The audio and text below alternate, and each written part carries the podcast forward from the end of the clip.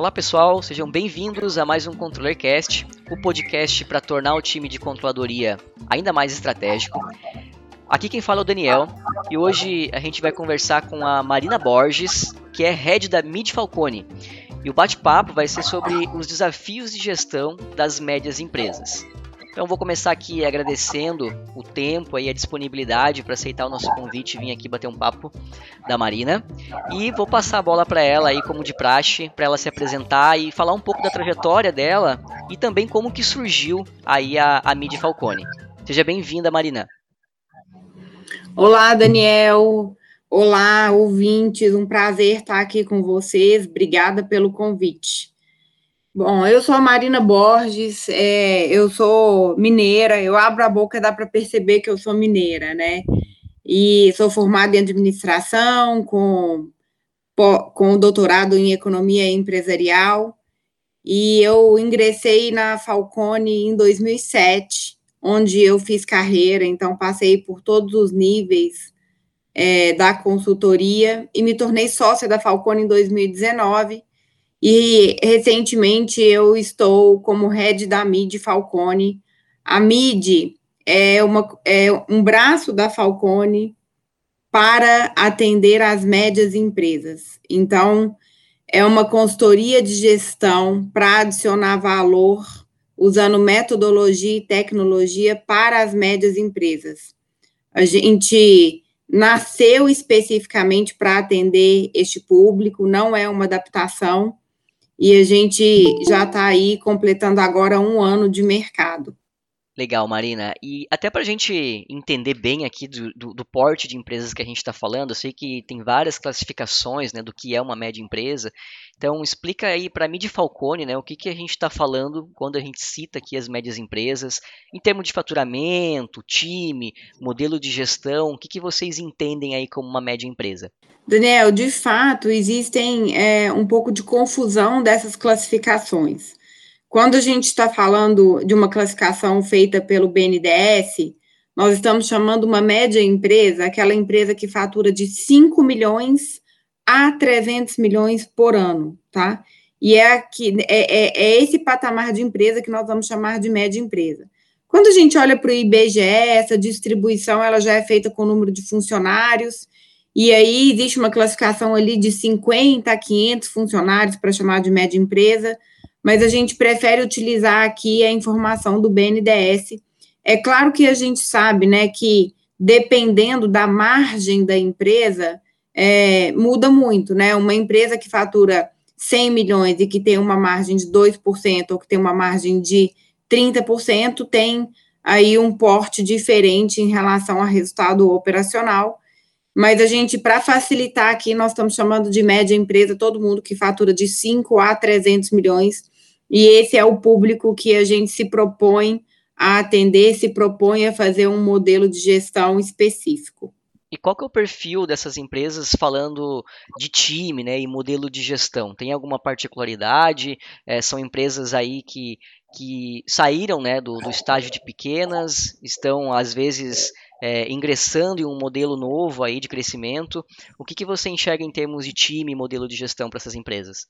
Daniel, o time, via de regra, a gente tem sócios fundadores, executivos que estão na frente dessas empresas. E aí, claro que assim, quando a gente está falando né, de tamanho de time como um todo, isso diverge, diverge muito. Depende muito de setor, depende muito, enfim, de automatização, etc. Agora, eu queria destacar algumas características dos executivos que estão na frente das médias empresas, características que a gente tem visto que são é, valores importantes e são, via de regra, comuns, tá? O primeiro deles é pragmatismo. A gente vê esses executivos buscando conhecimento de forma muito aplicável. Eles não gostam de abordagens que sejam muito acadêmicas, essas abordagens professorais. Então, é necessário conectar de forma muito pragmática a prática de conhecimento com a execução, né? Para trazer resultado de forma concreta. Um outro valor é a questão da liderança, né? Essas pessoas assumem o protagonismo e estão atuando desde o nível estratégico, no tático e no operacional. Elas jogam junto com o time, assumem todas as posições necessárias e é, acabam aqui até ficando um pouco sobrecarregadas, porque estão fazendo sempre um pouco de tudo e às vezes tem um pouco de dificuldade de pensar um pouquinho mais de forma estratégica, mas assumir a autonomia de suas operações, fazendo de tudo, também é um valor bastante forte da alta liderança das médias empresas. E tem também a ambição, que eu queria citar, que é garantir que essas pessoas estão sempre buscando novo, estão conectadas com tendências e buscando melhores práticas, elas querem trazer isso para suas operações, muitas vezes sentem um distanciamento é, e uma dificuldade de como trazer isso, mas essa ambição e constante busca pelo novo, pelas inovações, é também um valor que é bastante comum nas lideranças das médias empresas.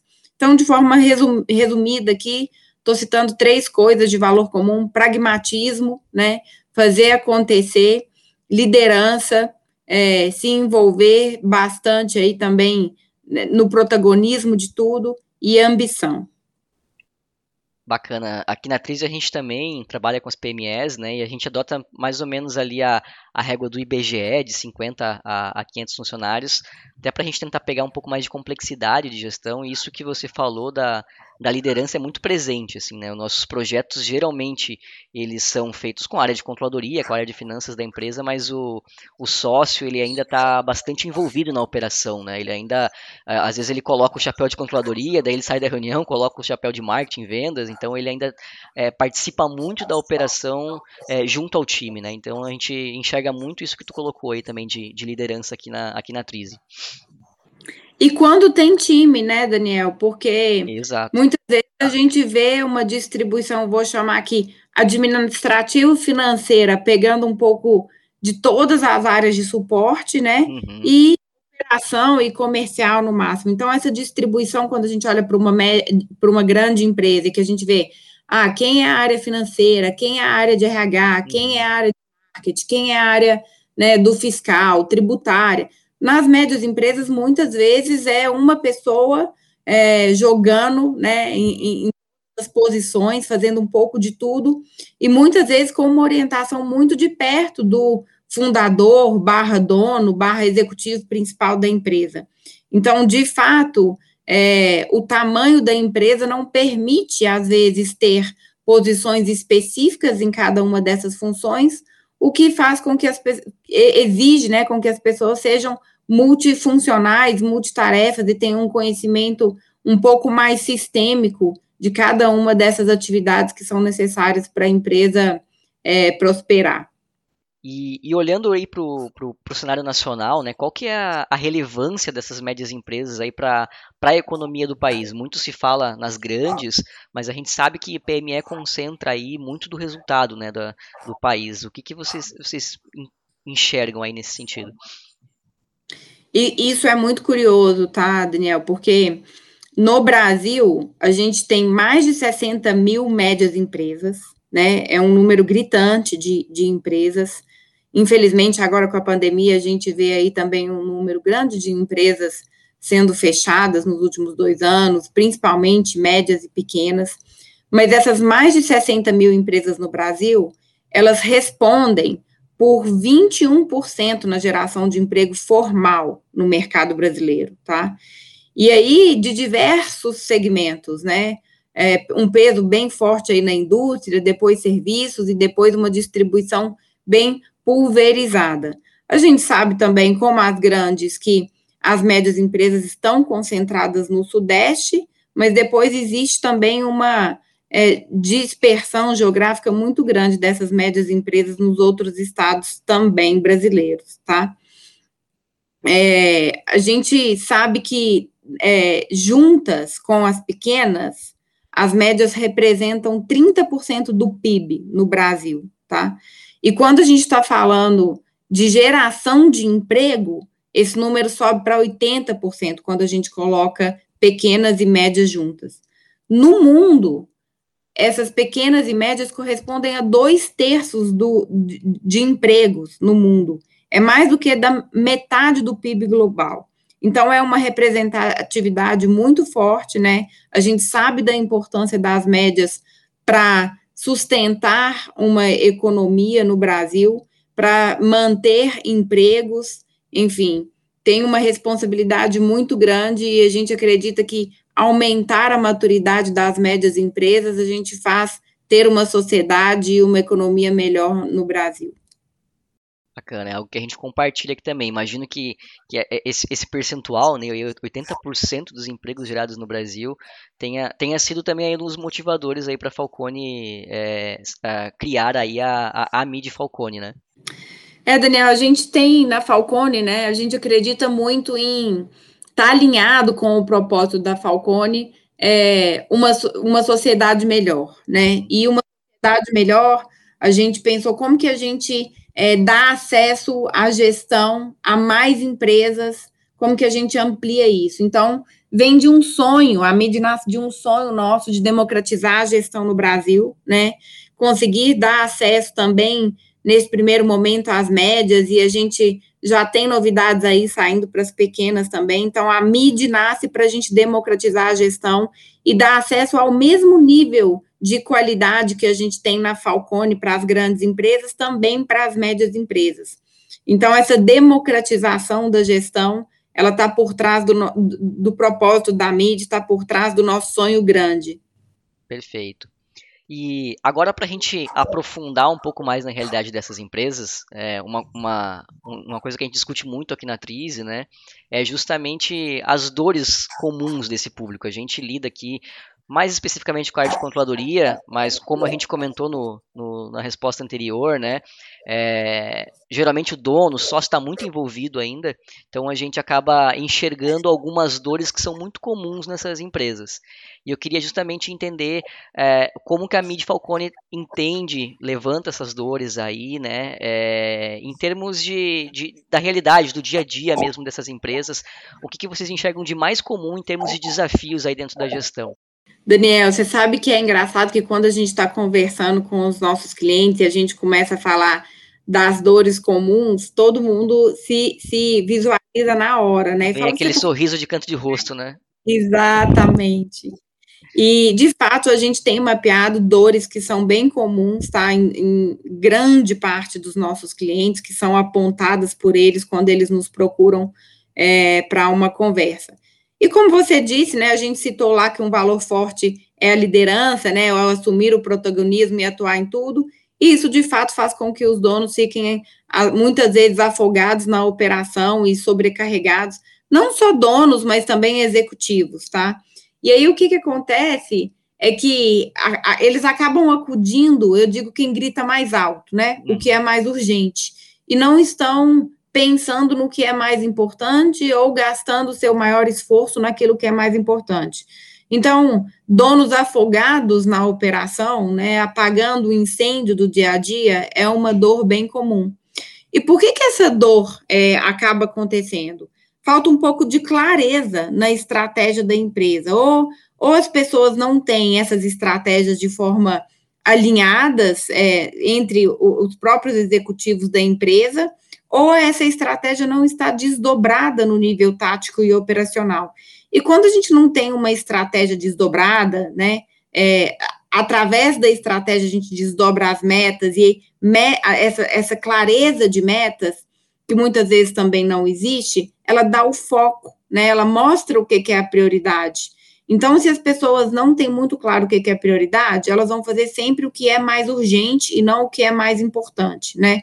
Então, é tudo, tá tudo conectado, né? As pessoas estão afogadas porque falta clareza na estratégia, essa estratégia muitas vezes não está desdobrada, falta, não estando desdobrada, falta clareza de metas, o time muitas vezes não está capacitado, e essa questão de time é muito comum, os, os executivos né, relatam dificuldade das equipes em implementar processos, e aí acaba que a alta liderança precisa envolver nesses temas, precisa ter um, um, uma tomada de decisão um pouco mais centralizada. E aí, quando essa tomada de decisão está centralizada, isso acaba trazendo um pouco mais de lentidão na tomada de decisão, né?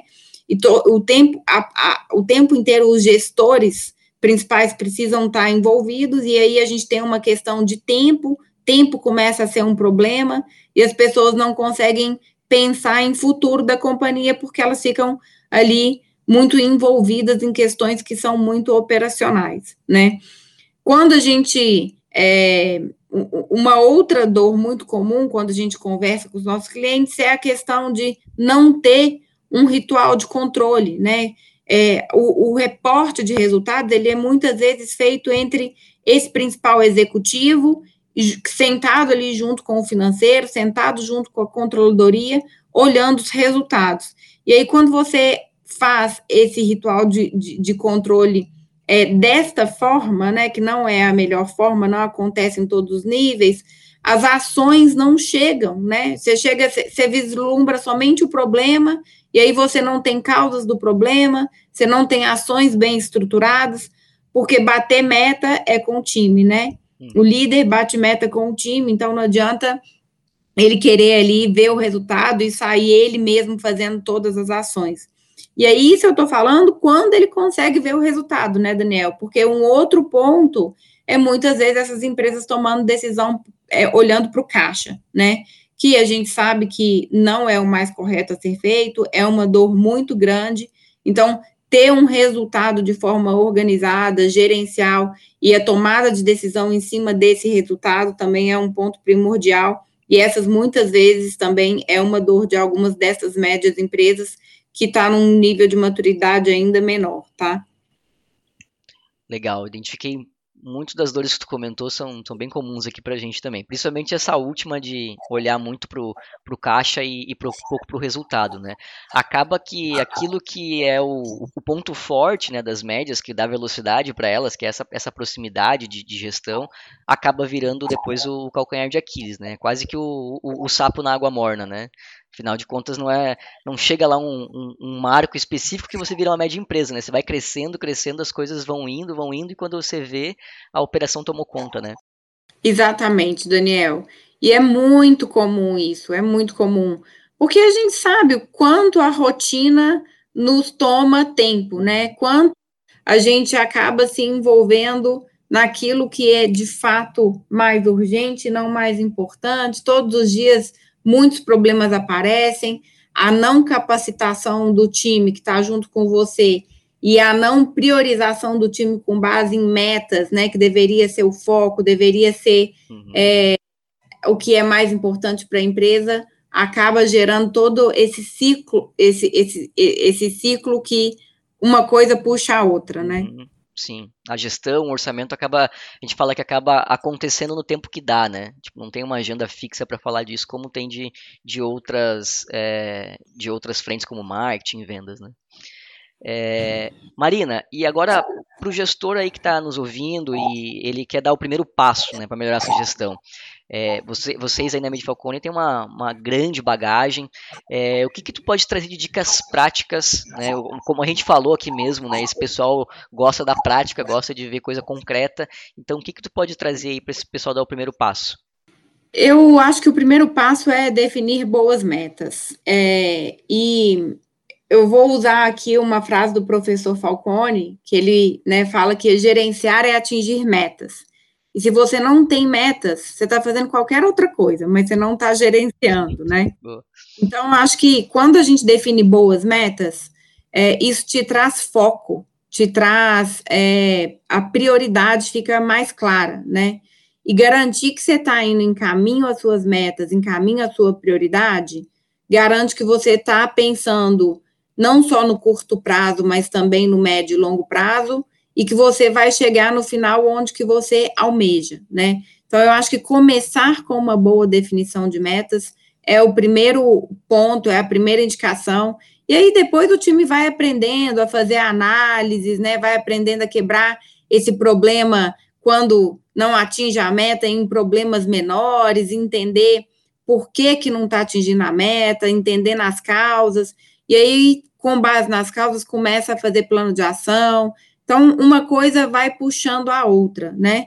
Então, acho que começar com metas puxa todo um aprendizado E aí, acho que tem um ponto importante que é boas metas aqui no, na minha frase, porque acho que buscar conhecimento para atingir as metas também é fundamental, né? Uma boa meta, ela precisa ser desafiadora, precisa ser factível, mas também bastante desafiadora, o que faz com que o dono daquela meta busque conhecimento para atingir a meta, né? Então, eu acho que esse é o primeiro passo, tá?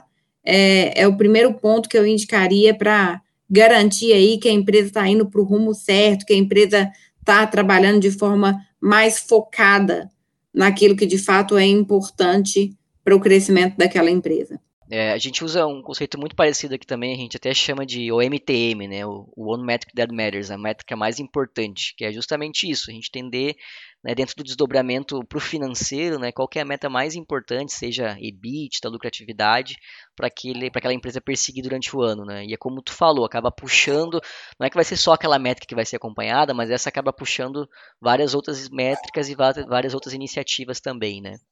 É... É, acho que é aquele negócio, né? Eu estou no ponto A e eu quero ir para o ponto B. Uhum. Então, como que eu tenho foco para chegar lá? E no meio do caminho, várias coisas vão, te, vão tentar tirar sua atenção, vão tentar te desviar, tem coisas acontecendo, mas quando você sabe que você precisa chegar no ponto B e que você precisa trilhar ali pequenas ações, né, para chegar lá, você não pode tirar sua atenção do ponto B e garantir que você está fazendo no seu dia a dia, né, e no mês a mês, as ações que te levam para lá.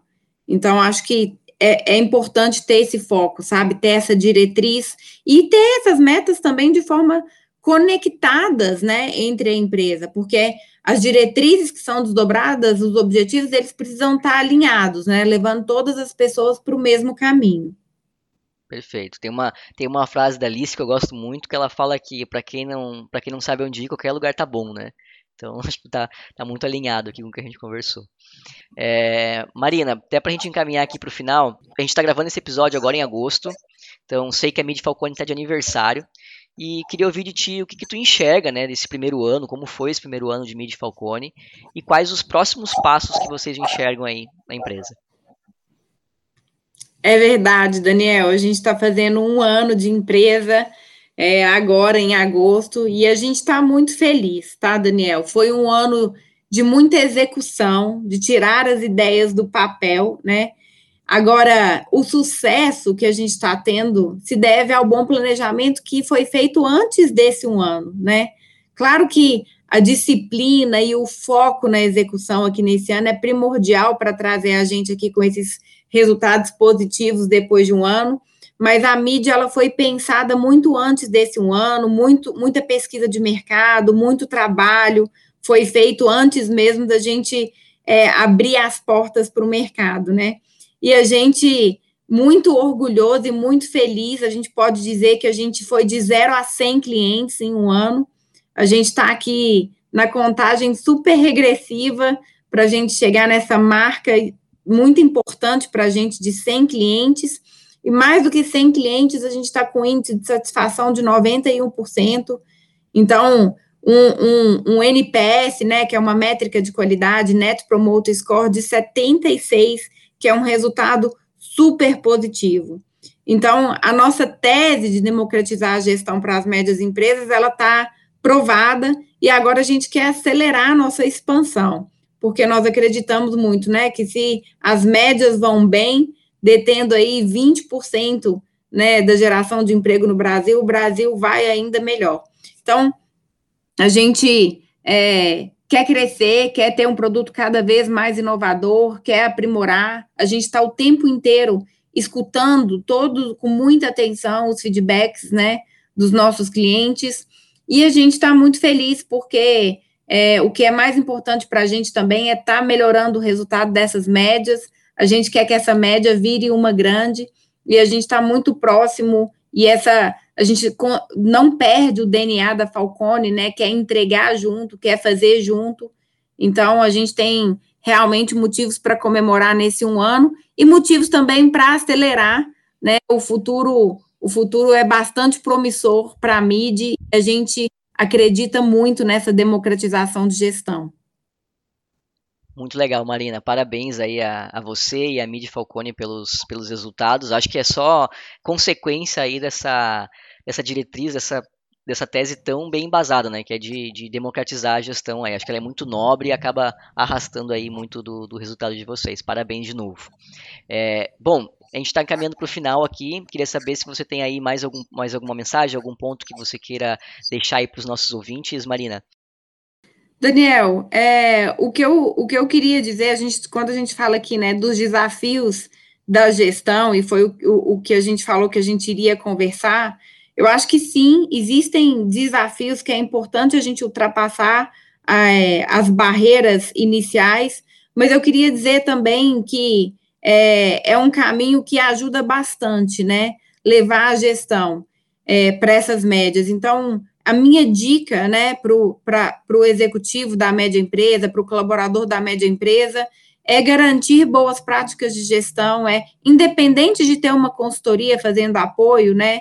é aprimorar as práticas de gestão, é trazer a metodologia de gestão para dentro da empresa, porque método né, é o caminho para as metas, e a gente acredita que com método essas empresas crescem mais rápido, atingem os resultados de forma mais rápida e são mais perenes, né? Então, a minha dica mesmo é para esses gestores estudarem método gerencial, buscarem ajuda para método gerencial, porque se sua empresa está indo bem, às vezes a gente escuta, não, mas as coisas aqui funcionam, está indo bem, a gente já sabe que com o método pode ir ainda melhor. Então, é, para quem não experimentou ainda um pouquinho aí de gestão um, com, com mais maturidade, a minha dica é para procurar ajuda, para estudar, para se capacitar, porque eu tenho certeza que você pode melhorar o seu resultado ainda mais. Perfeito, Marina. Queria te agradecer aí pelo tempo, pela disponibilidade para bater esse papo aí com a gente. Muito obrigado, tá? Daniel, o prazer é todo nosso. A mídia está de portas abertas. Eu que super agradeço o bate-papo. Tchau, tchau para você. Obrigada. Tchau, tchau para o nosso ouvinte. Pessoal, espero que tenham gostado aí de mais um episódio do ControllerCast. Não deixa de nos enviar seus feedbacks. Um abraço e até o próximo episódio.